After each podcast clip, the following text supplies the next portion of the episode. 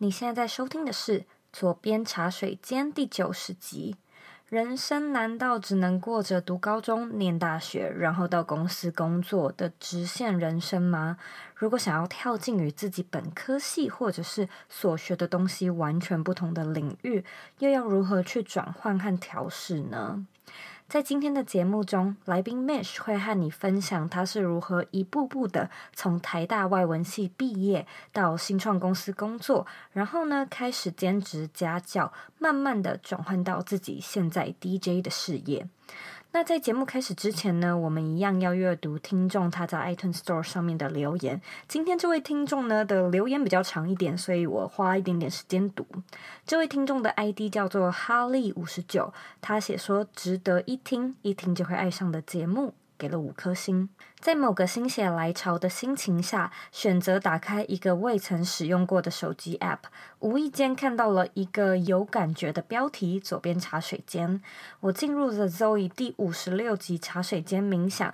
Zoe 的声音乍听之下像是一个学生，或是一个刚握主持棒的新鲜人，给我一种青涩的感觉。而奇妙的是，这些分离的元素很刚好出现在我的时空。我刚好不想听音乐，我刚好想。听听人讲讲话，我刚好呢把自己的脑袋放了空，Zoe 的声音就这样直接进入我的官能世界，Zoe 传递的信息就这样直接进到我的心中，我的灵魂稍微的被触动，伴随着自动连续的播放，Zoe 节目的内容安排、来宾的分享以及 Zoe 精辟让我有感的总结，左边茶水间已经成为生活中的一部分，填补了我生活当中细沙般的空档，更成为我一日三。餐的精神与知识粮食。我喜欢左边茶水间节目中来分享的来宾，还有分享的内容。我喜欢了 Zoe 的节目安排，还有青涩感的声音。谢谢 Zoe，谢谢左边茶水间。也谢谢哈利，我觉得哈利的文笔非常的好，就是用了非常多呃美丽的、漂亮的文字还有语汇来 写这一集的呃节目的 feedback，所以呢，我真的真的非常的感谢你，我也很开心这些内容呢有带给你一些收获，变成你精神上的粮食。那如果说呢，你对左边茶水间有任何的想法，有任何的建议，我都非常欢迎你呢回到 iTunes Store 上面帮我们打星评分，并且留言。也记得一定要花点时间订阅这个节目，然后呢把这个节目分享给身边你认为会有需要的朋友们。现在呢，我们在脸书的社团上面也有一个专属的私密社团，专门在讨论远距工作、自我成长还有个人品牌经营相关的议题。你呢，只要在脸书上面搜寻“理想生活设计”，你就可以找到我们，并且加入我们。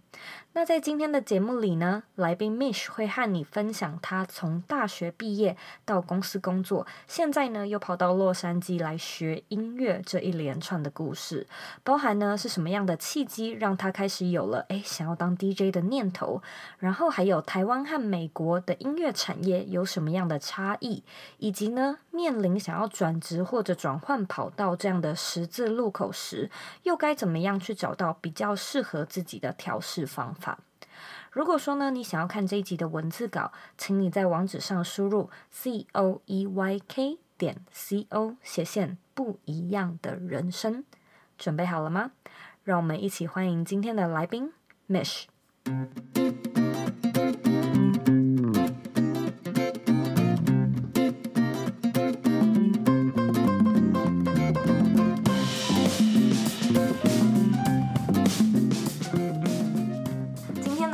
开心可以邀请到 DJ Mish 来到左边茶水间。那现在呢，非常特别哦，因为左边茶水间通常都是用线上来访问来宾，但是 DJ Mish 现在坐在我的对面，所以我们是现场在录制这一集的节目。主要是因为呢，Mish 他现在也在 LA，然后我也在 LA，所以我们刚好可以碰个面聊一聊。那很有趣的是，其实 DJ Mish 是我们有个共同朋友 Ann 所介绍的。那 Mish 他现在呢，就是主要在 LA 学 DJ 这项技术。然后呢，有意思的是，他其实以前是呃北一女，然后也是台大毕业的。很多人可能都会觉得说，哇，那那之后就是深造啊，继续去念书，因为学历很高嘛，然后就开始来工作了。不过呢，Mish 就有不一样的打算跟不一样的旅程。那现在呢，我们就欢迎他来做个自我介绍。Hello，现在都这已经自我介绍 N 次了，这辈子，但还是每次要自我介绍，想说我要讲我要讲什么。嗯，我现在在我从台大毕业之后，就大概在台湾待了两年，然后呢，发现好像。还是想要出国来看看，所以现在在 LA 念呃音乐编曲还有 DJ 相关的课程。那我蛮好奇的，就是你怎么会开始接触到 DJ？你记不记得最一开始的那个触发点是什么？嗯，一开始其实大一的时候就只是很爱玩，就很爱跑夜店。嗯，然后呢，那时候就很常去，就几乎每个礼拜都去。然后就还体力很好，然后 是可以 party 到天亮，然后回去睡三个小时再起来上课。哎，可是我大学的时候也很爱跑夜店，可是我从来都没有想要当 DJ。就是我觉得，我觉得我对音乐班，因为嗯、呃，我就是从小就是学钢琴，后宫国中是音乐班。嗯。然后呢，我本来就很爱听音乐，然后我听音乐听的很多，尤其是西洋流行那一块。嗯、对。嗯、呃，那时候就是当然一个是很喜欢。呃，跑夜店，然后就觉得说哇，就 DJ 好像很酷这样子，uh. 对。然后那时候就还蛮还蛮喜欢就是电音文化，嗯嗯嗯嗯。然后再加上，因为常常就是朋友也都知道我很喜欢听音乐，uh. 对。所以如果学校有什么，就是系上有什么活动啊，然后或是呃一些就是什么小 B 点或什么之类的那种类似的活动，uh. 然后学长姐或是朋友就会问我说，哎，那你可以就是帮我们做一个。Playlist 对，uh. 因为一开始我记得那时候就是，可能我们大一那时候，Spotify 这种东西，就是串流这种东西还不流行，啊、对，就是没有这种东西，所以不能就是随便说哦，我就上去找一个歌单放。做好的，对，对对对对对，就会说那你可以选一些比较开心的歌，然后也是用 USB，然后做一个，或者你还用什么？叫什么 Windows Media Player 在那边放，对对对对对对对的那个时代。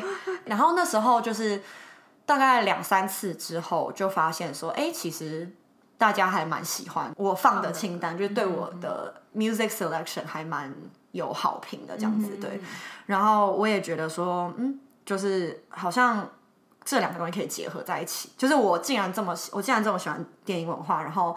然后大家又对我的品味是信任的，的嗯，嗯。然后我收到这样的 feedback 的时候，我也会觉得很开心，嗯、就我会觉得说，就，嗯、就是对对对，我会有成就感，对。然后所以，呃，我就觉得就试试看，嗯，对。那时候有那个感觉，是我想要当 DJ 的。那时候是大概是大学，大还是大学毕业的时候，大二开始有这个想法。然后大三的时候就决定去找课程，这样子。Oh, OK OK 对，对。那我还蛮好奇，那时候你在大学念的是什么科系？外文。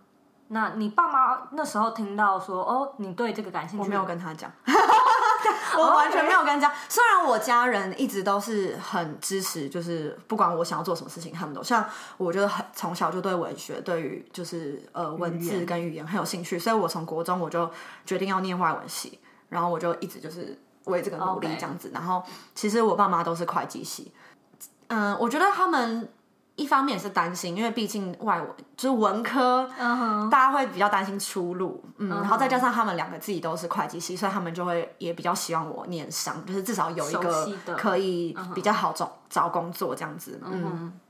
但是他们也从来不会逼迫我做任何事情，所以他们就只是会提出这个想法，就说：“哎，那你有没有想过，就要不要试试试试看念商，就是念呃商院这样子？”然后，但最后因为我的我那时候还是有丢，就是什么财经还是什么经济跟什么之类的。然后，但是我就刚好分数没有到，然后就刚好分数就是外文系，所以我就也很开心的就去念外文系 就不用跟爸妈说哦。就不用，反正我就分数没到啊，所以我也不用解释什么，就很开心的去念外文系了，这样子。OK OK。嗯，然后他们，但是我没跟他们讲，是因为虽然我觉得我讲他们也不会怎么样，嗯，可是我就觉得我有点懒得解释，而且我还不知道，我那时候还一开始我也还不知道这个东西会影响我这么深。对，就只是你的，就只是我有就有点好奇，然后想要去学学看，然后我也没，所以我也就都没有跟他们讲。然后我。就是上课，然后那时候买控制器什么都是我自己赚的钱。OK OK，、嗯、那那时候呃，我还蛮好奇，就是你学了多久开始接到你的第一场对外放音乐的、呃？其实第一场跟我第一场跟我第二场表演都是我自己办的。嗯哼，嗯，因为其实真的很难接到表演。嗯哼，对，所以我而且我那个时候其实也不是抱着我想要走这一行的那个。Okay, okay. 的心的心态，对，我其实一直到大四，我都还是想要，就是出国念书，就是念文学，对，哦、嗯嗯，然后可是呃，到了，反正那时候就，所以第一场，我那时候我的心态就只是，我觉得这个东西很好玩，然后我喜欢大家一起 party，、嗯、我喜欢大家一起跳舞，嗯哼，对，所以我那个时候其实第一场表演就是我自己办，然后就给就放歌给大家听这样子，嗯、然后是就系上的活动，嗯，那。呃，你后来毕业之后，你是直接就开始在做 DJ 的事情吗？呃，没有，我毕业之后，我又觉得我还是去找一个工作好了。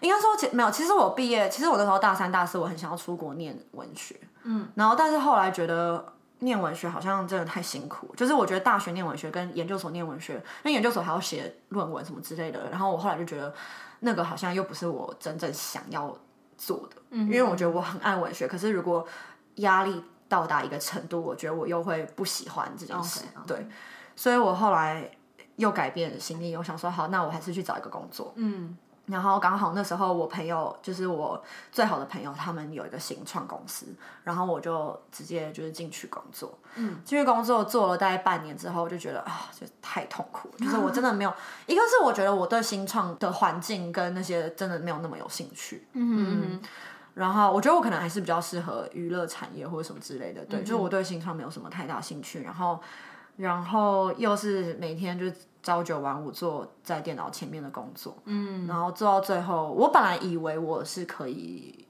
接受，然后我还是可以在下班，就是我还有时间去做 DJ 什么之类的。但后来发现真的很难兼顾，嗯，因为下班就很累，嗯，然后就什么都不想做，嗯。然后再加上我其实又不喜欢我的工作，所以做了半年之后，我就我就觉得，嗯，这对我的就是太，这对我太伤了。嗯哼，对对对。然后我后来就就辞职，然后我就开始接家，哎，其实我一直都有在接家教啊，嗯，就从大一开始一直都有在教英文，嗯。然后反正把工作辞掉之后，我就。呃，开始就是增加我的学生的数量，嗯哼，然后同时间就是也尽量就是去接表演这样子，嗯、然后就维持生活。对。哦，我还蛮好奇的，因为你啊、呃、以前虽然学过音乐，但那是、嗯、那是那是国中的事情然后你高中啊、大学念文系，嗯、这时候突然间要你学一个。DJ 这个技能就是一开始对你来说很生疏吗？嗯、因为我完全不知道 DJ 其实其实很其实很上手哎、欸。哦、我开始我刚开始学的时候，对，因为我记得我去上课的时候，然后老师还说，嗯，你很有天分这样子，然后我就觉得，哎、欸，真的吗？然后，哎，DJ 的天分是什么样的天分？是说很知道节奏感？OK，是说很知道这首歌和哪一首歌可以那个对，这个也是最开始看的一定是节奏感，就是你拍子对不对在一起。对对对，那有些人需要对很久，那有些人就是我觉得我就还蛮快就上手。OK OK。那那时候你在学这项技能的时候，因为我相信 DJ 他应该有一些比较就是 needy greedy 的那种一般人不知道的技能，嗯，就是有没有让你很印象深刻的事情，有可能让你觉得呃好难呐，或者是哎跟我想的不一样的时候。当然，我觉得就会觉得说哦，好技巧是一回事，就是你拍子对不对得起来，就是这是。第一关而已，嗯哼，但是那个是很技术的东西，那是你就一直练，嗯、然后你就会就可以习得的技能。但更高深的技能就是像你刚才说的，我要怎么知道这首歌跟这首歌是接在一起是好听的？嗯，对，或是让整个情绪是稳的。呃，就或是情绪情绪的堆叠，就是不要不能说前一首歌很嗨，然后下一首突然超安静。对，即便他们拍子可能是对在一起，但是如果情绪是不一样，或是两个风格差很多，对，这种就是真的需要花比较多时间去呃研究。嗯，我突然想到，这可能会有点像是，因为我觉得 DJ 音乐是一个我不太熟悉的领域，嗯，然后我是设计学系嘛，嗯嗯，所以我觉得它好像会有点像是，就是有些技能，例如说你做衣服，对，那种很很专业的技能啊，量身啊，可是这个跟你做出来的东西美不美无关，就是美感。对，所以那个美感需要一些时间发酵跟熏陶。没错，就是我我我其实过了呃过了一阵子，就是开始学，然后开始真的很认真研究这些事情之后，我真的发现，就是技术是可以习得，可是品味是勉强不来。哇，你觉得这是天分吗？我觉得是天生的。我觉得品味真的很难培养。嗯，就是你耳朵好不好，跟你就像比如说厨师，他就是有那个味蕾。嗯，就是每个人都会煮饭哦，可是可能我你就是家常的厨师跟高级的厨师，为什么那些大厨可以这么厉害？因为他们可以，他们他们看到这些食材，然后他们就会觉得说，他们马上就会有那个直觉，就觉得说，嗯，这个东西跟这个东西味道很配，或者这个跟这个味道很配。可是这对我就来，我就就觉得就是完全就门外汉，你知道吗？我知道，对对对，对，我觉得这个超难的，因为我先生有这个技能，嗯，他就是。呃，我们在煮饭吃东西，然后他很会调酱汁。对，我有时候就觉得很奇怪，你怎么知道这个味道配那个味道是这样子的味道，而且合的在一起？然后他就说，就是知道。对，我就觉得，我觉得其实就是呃，研究 DJ 或研究音乐这件事情，研究久了之后，你就会发现，其实每一个职业，我觉得尤其是比较偏 creative 的这种职业，嗯嗯、其实都是一样的，就是技术呃是第一道门槛。但是你在之后，你能不能有自己的风格，或是你到底厉不厉害，就真的是很看品味。就像厨师，就是他有没有那个味蕾；嗯、那设计可能就是你有没有那个美感；嗯、那音乐就是你的音乐品味好不好。其实这些都是同一个道理。嗯，嗯就是差在那个百分之一的，真的，真的。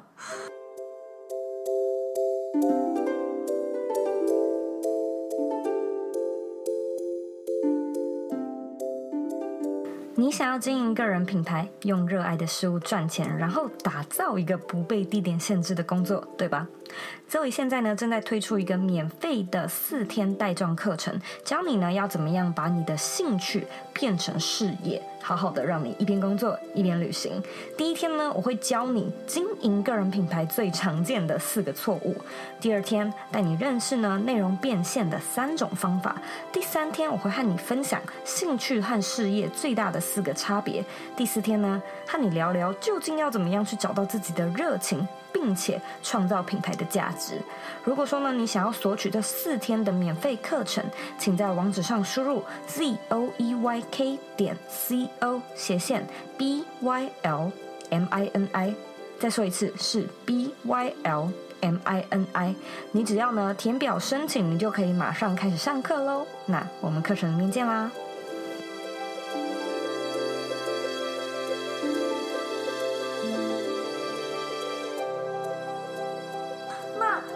我还蛮好奇的，就是那时候你在呃台湾一边教外文，就一边家教，然后一边 J 呃兼 DJ 嘛，是什么样的转捩点让你觉得我想要离开台湾到国外呢？呃，我大概做了一年多这样的生活，就持续一年多，就是每天就是家教，然后 DJ 这样子，然后经济上也还过得去，因为我住家里，所以不用付房租。但是就过了一年多，然后发现觉得嗯。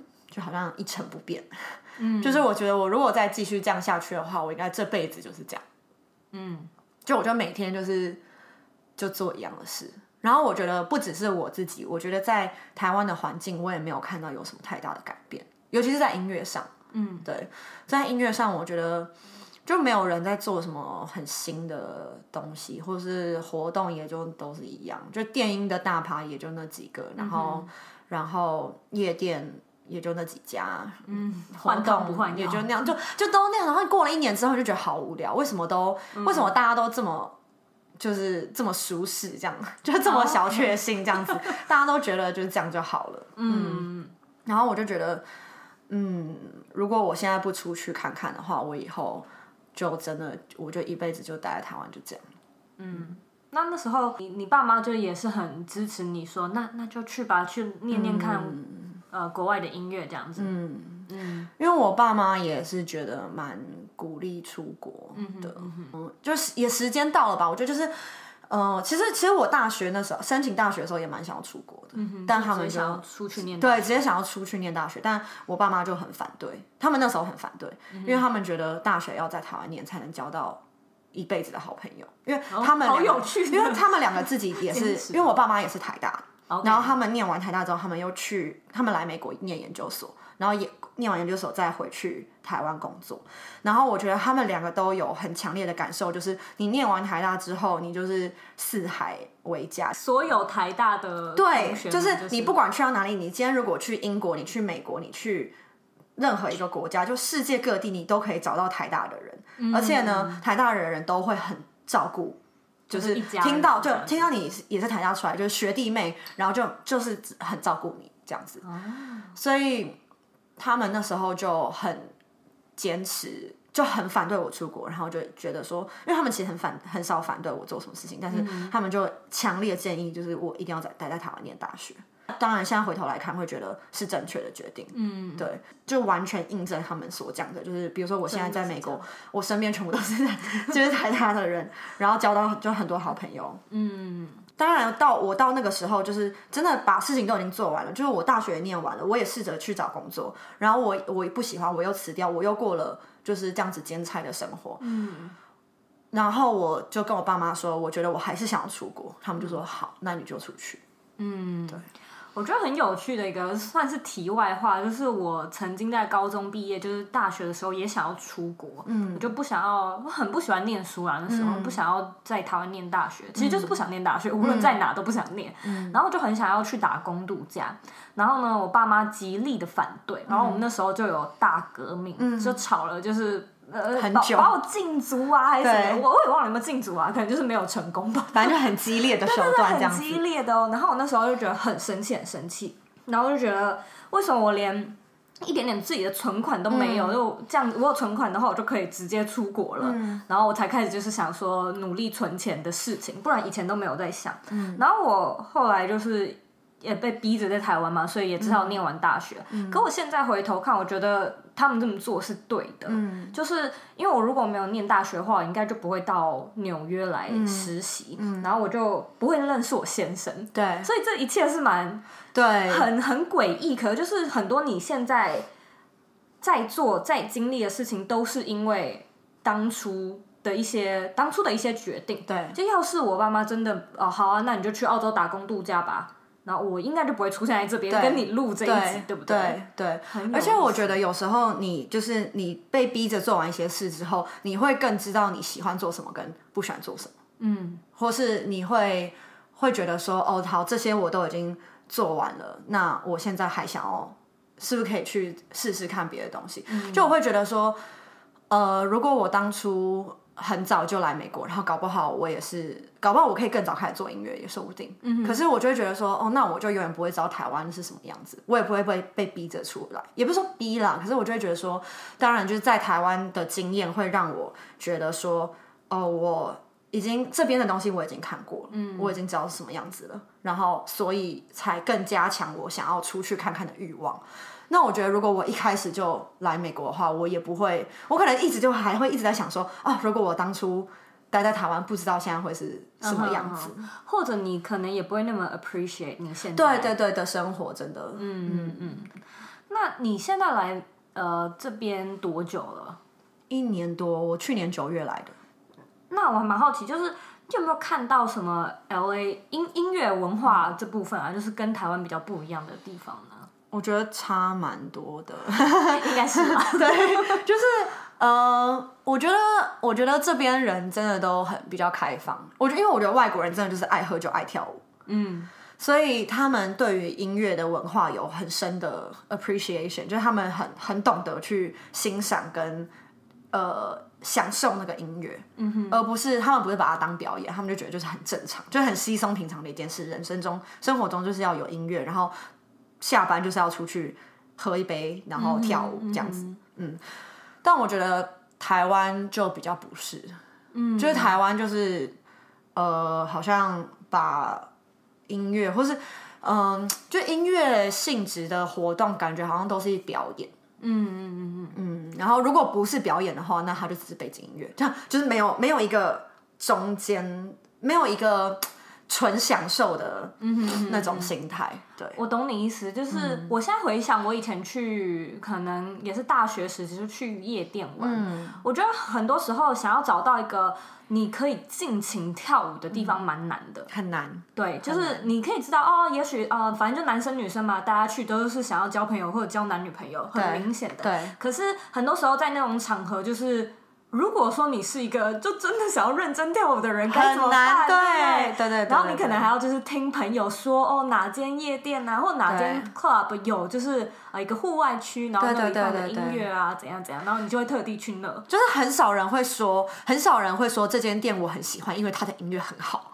就没有人这样讲，只会说他的酒很好喝，或是店员很帅，或是很便宜，就是永远不会是像是陪衬的这样。对对对，就是你要不就是去夜店看那些大咖的 DJ，嗯哼，要不然你就是去酒吧喝酒，然后你完全也不 care 酒吧在放什么，嗯，大概就只有这两这两种，嗯，形式。我觉得在台湾，就我觉得就是因为这样，所以想要做活动很难做，就是想要只是一个大家 have fun 的一个。晚上就一个活动就很难，因为大家都要看是谁在放歌啊，嗯、有没有厉害的人啊，然后多票价多少钱哦，四五百块，好贵哦。嗯、那有没有附酒？就是都会这样子。可是这边就是比较大家很愿意花钱去听音乐，或者花钱去去支持好的音乐，对，嗯、或是他们根本就不 care 是谁放。嗯，就是只要如果这个活动或是这个酒吧，他们知道是平常音乐是好的，他们就会去。我有的时候会一直在回想，就是我还蛮想要知道，就是到底是什么样的原因造成，就是可能亚洲社会比较功利主义。嗯、我觉得我的我的想象啊，是有可能是因为那时候的文艺复兴是欧洲。嗯所以就是所有的那种、嗯、啊艺术啊，然后你欣赏建筑物、嗯、衣服，嗯、全都是从欧洲来的。是，我觉得我觉得跟历史有很大的渊源，嗯、就是他们就是你知道，西方世界一直都是在文化上面或是什么。我觉得可能因为我不知道，就是可能地理位置，或是他们的你知道人多地大，whatever 有的没的，所以一直或是对啊，就历史上可能发生很多事情，各种渊源导致他们有很多的呃人才啊，跟他们的。他们整个心态或什么上面都可以一直支持他们去发展很多这一类的事情。那我觉得可能亚洲就一直都是地狭人稠，然后需要大家很努力的工作，然后才能生存。对对对对，就比较像是生存。形式，然后，然后西方一直都是比较好像还可以兼顾生活品质的那种感觉，然后比较舒适。对对对对对，可能气候比较好啊，或是怎么样，就很多很多不同的原因导致，嗯、而且不是那种就是朝夕之间，它绝对是那种几几百年、几千年以来各种因素的累积造成现在这样。对啊，嗯、你不可能说哦，当然我们就是亚洲也是有自己的音乐，可是那个又好像跟。就又又不太又不太一样，嗯，对对对。我其实觉得亚洲会有真的有蛮多那种特别的音乐文化，例如说什么国乐好了，嗯嗯嗯，那是很特别的，只是它从来都不是主流。甚至对啊，因为因为音乐，我觉得因为亚洲没有庶民，比较没有庶民的音乐，就是国乐这种东西也不是一般人可以接受到的，都是在宫廷或是怎么样，就是你要是要很有钱，你才能。对啊，但是但是我觉得，尤其说你说像像 hip hop 或者像 blues、像 jazz 这种东西，是可能就从对，就是很从街头或是从、嗯、从呃是从民众而来的，那个又是完全不一样的文化了。对啊，啊，对，好有趣哦，他可能就有点牵扯到思想启蒙吧。嗯、对，就就真的真的是没有办法，所以就是也也不是说亚洲。或是台湾，就是你知道一两天、一两年就可以赶上的，嗯、那个是需要很长的时间才能去培养文化这种东西的。嗯嗯，我好奇想要问你，就是假设，因为其实外文跟 DJ 它的那个差距蛮大的。嗯嗯，如果说现在的听众他可能就是面临想要转职，或者是。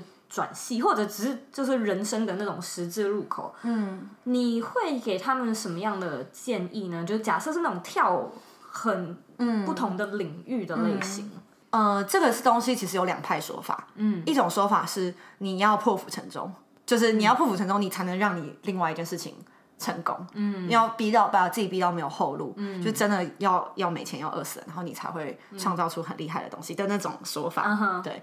那所以那个时候就是就也就有人跟我说，你要不要就不要住你爸妈，就不要跟爸妈住，就搬出来住。嗯、等你经经济真的有压力，你就会去极尽所能的去找很多表演的机会，然后试着去呃成为一个全职的 DJ 这样子。嗯、当然有另外一派说法是说，你还是要 survive，你还是要生存，所以何不就就是呃以。做一个你没有那么讨厌的事情，然后把它当做你的经济来源，然后，嗯、然后呢，存这个钱，让你有有精力，跟你有一个 foundation 可以去发展或是投资你更想要做的那件事。嗯、但我觉得可能还要看，就听众自己的个性。嗯，你可能，嗯嗯嗯嗯嗯，就也许两种都不对，对，就是有一些人可能适合第一种，有些人适合第二种。嗯，我相信确实不是每一个人都适合。破釜沉舟，或者或者有一个呃稳定的的 backup plan 的话，他好像就会觉得，那我做全职做 DJ 这件事情好像不是那么的紧急。嗯，对对对对对对对，就反正说我现在还反正还过得去。对对对，就不会激起你说想要。嗯，我觉得还有另外一个很重要的是，我觉得真的要在做这件事情之前，呃，试着去找你要有一个好的 support system。嗯，我觉得我在来这边之前，我没有感受到一个好的 support system 有多重要。就是我所谓 support system 是说，你要找到就是一群跟你志同道合的人，然后他们会愿意跟你一起冲。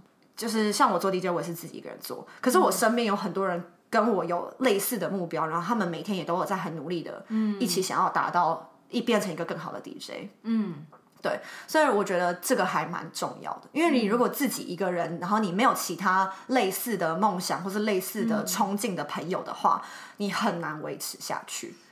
嗯，我觉得这个极度重要，我觉得很重要。我觉得就是你们不一定要再做同一件事，就像你你是做 podcast，或是你是做可能现在开始做比较多行销的东西，然后我是做音乐，可是我们两个的。心态可能是一样的，嗯，你懂吗？就是我们对于自己的梦想的态度，跟我们想要做什么，该怎么去完成这件事情，我们的态度跟我们冲劲是在同一个 level 上面的时候，那个东西我觉得很重要，就是要有愿意一起成长的朋友，对对、嗯、对，而且。在为自己的梦想努力的过程，大家其实经历的历程跟那些情绪上的起伏，其实是很相似的。嗯，跟迷惘的时候，每个人都会有。嗯，所以就算你的目的地是不一样的，可是你的旅程的那个经历其实是很相似。然后，如果今天我情绪不好，或是我觉得很迷惘，我觉得怎么样的时候，我也有一个呃，就是。支持的，你知道这个这个系统，我可以去找我任何一个朋友，嗯、他们都可以告诉我说，哦，我也常常这样子觉得，嗯、但是我就怎么样怎么样怎么样，然后他们怎么克服这些焦虑，或是对自己的一些呃怀疑啊什么的，就是其实我觉得这个真的非常重要。我也觉得，嗯、而且还蛮有意思的事情是，其实我以前也不知道这件事情很重要，嗯。嗯、然后就真的是直到我我来 LA，然后。嗯。呃，我一开始来的时候还蛮孤单的，对，就我相信的你也是，就觉得说一个人就算可能有室友啊，有有人一起住，可我觉得那种那种心境是不一样的。就像是假设你今天一个人在台湾，然后你就算你跟你爸妈住，可你爸妈不了解你想要做什么，然后你的朋友也不了解，所以你就算有家人住在身边，你还是会觉得有点孤单，对，就不被理解，然后没人可聊，对，或者是说，嗯，你可以聊一些基本的 base。但是，如果说更深入，对，如果说你们想要什么，有一些火花冲击，然后就是一起有 idea 的碰撞，好像有点难，你就会觉得说，啊，好孤单哦，对的那种感觉。对，对对。然后，如果说你真的可以找到，因为我相信现在在做任何事情，只要你有心的话，你应该都可以找到你的一个 tribe。嗯。有的话，他会就是把你的你的那个整个动力加成的感觉。真的，真的，真的。嗯。那我在这边要问你一个每个来宾都要被问的问题，嗯，就是你认为的理想生活是什么呢？我认为的理想生活就是每天都可以做自己热爱的事情，然后即便很累，然后但是你还是觉得你不会完全不会想要做其他的事。如果说大家对你感兴趣的话，哪边可以找到你或听到你的音乐呢？我三号上面有很多我的。呃，我的 mix 就是可能是四十分钟、五十分钟、一个小时、一个多小时的都有。嗯，对，那每几乎每一种都是不同的风格，所以大家可以去。我很多朋友都是可能健身前后或者健身的时候就就会听我的音乐这样子。好，所以就很适合，就是很很 hip hop 健身的时候可以听。对对对，我是反正在 SoundCloud 上面，然后就打 DJ Mish。然后我好像不是唯一一个，但是反正你就点进去看看，就会找到我。好的，如果说听众感兴趣，想要找到 Mish 的音乐，呃，回到这一集的原文里面都可以找得到连接。非常谢谢你今天还特地让我来你家，不会 来录这一集节目。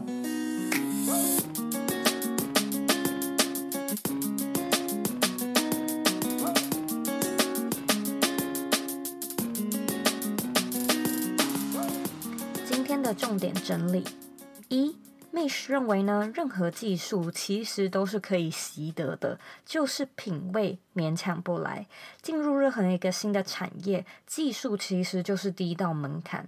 但是呢，当你有了这些基本 base 之后，能不能有自己的风格，就看你天生对这件事物的品味了。这就是为什么了解你自己的性格、天赋和天生就对你莫名有吸引力的事情是如此的重要。因为呢，你可能就是天。生多了这么一点百分之一的天分，让你呢能够将自己放到合适的位置，尽你所能的发光发热。二，面临转职、转系或者是人生十字路口时，应该要怎么样去做调试呢？Mish 认为有两派的说法，一个呢是破釜沉舟的背水一战，让自己没有后路的逼到绝境，才能够逼出自己的极限，真正的推使自己去试。去做，而另外一派说法则是重叠的尝试，让你自己的经济稳定，用闲暇的时间来一步一步的测试水温。但是呢，要怎么样知道你自己适合哪一种？我个人认为，其实比较保险一点的做法，就是呢，先使用第二种方式来测试水温。但是啊，你也要给自己一个期限或者是一个 KPI。例如说，三到六个月后去检查一下，你是否真的有在好好的鞭策自己。如果没有的话，你可能就要来思考看看，诶，也许第一个方式才是真的能让你爆发实力的方法，也不一定。三。Mish 提到，如果想要开始往不熟悉的领域前进，拥有一个好的 support system 非常的重要。而这个 support system 其实就代表了你要去建造一个心态相似的环境。那它的目的呢，其实就是要拥有一群可以和你一起冲、一起建构梦想的朋友。不然呢，我们总是会不小心落到太孤单、没有人理解、没人帮忙，或者是没有人一起加油打气的局面。那可能。呢，你也会陷入自我怀疑，最终走向放弃。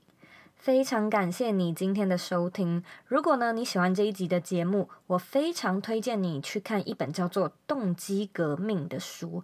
那这本书的作者委员何启。在书中呢，就讲述了一个非常棒的概念。他和你解释为什么我们这一代会一直想要追求内心上的富足，为什么我们会宁愿薪水少领一点，换得与家人更多的相处时光和更高的生活掌握度。